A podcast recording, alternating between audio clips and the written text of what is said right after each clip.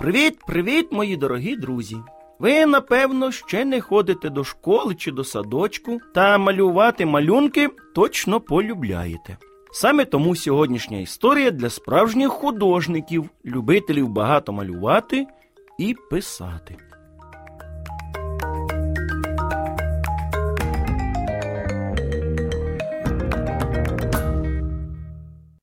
Дівчинка Христинка, як тільки навчилася тримати олівці в руках, відразу ж почала малювати. І відтоді любов до малювання в неї тільки лиш зростала. Христинка малювала за будь-якої нагоди, і навіть якщо не було зошита, вона малювала на стінах. Це що таке? Мамо, я хотіла прикрасити стіни своєї кімнати. А як же шпалери, які ми з татом вибирали спеціально для тебе? Вони мені подобалися та не сильно, тому я вирішила їх прикрасити. Тепер вони ідеальні. Ну все, тепер ти будеш жити в такій кімнаті. Чудово! Ви ж уже зрозуміли, що любов до малювання у дівчинки була непереборною. І коли прийшов час вчитись писати літери, дівчинка дуже зраділа такій можливості. Христинко, ти вже доросла, тому нам час вчитися писати. А скільки літер ми сьогодні вивчимо? О, ти у мене така швидка. Поки що ми вивчимо, як пишуться елементи літер: кружечки, похилі лінії, півовали. Їх потрібно писати, а це головне. Мені подобається писати.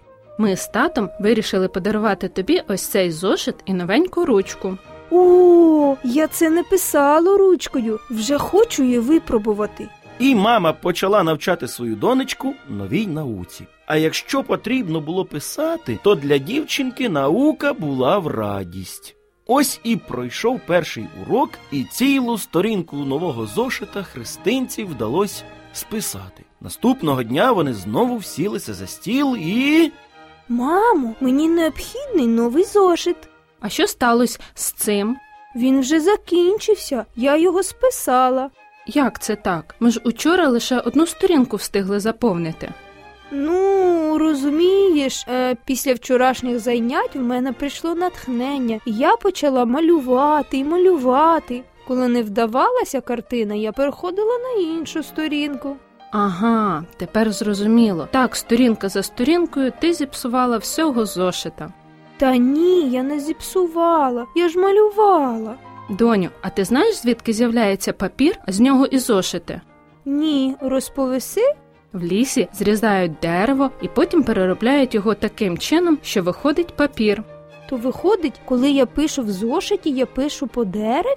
Виходить, що так. А коли ти за один вечір зіпсувала цілого зошита, тому що не виходила картина, яка б тобі сподобалась, ти зіпсувала дерево. То що, мені зовсім не малювати? Ні, малюй. Ми з татом тобі придбаємо дошку з крейдою. На ній ти зможеш малювати скільки завгодно, а потім витирати і знову малювати. О, це мені підходить. Мама з татом придбали христинці дошку, і відтоді вона більше не малювала по стінах і не псувала зошити. Друзі, тому і я вам кажу: використовуйте папір розумно, адже для його виготовлення зрізаються дерева. А як відомо, ліси це легені нашої планети. Чим більше дерев, тим чистішим і свіжішим буде повітря. Бажаю вам бути здоровими і на добраніч.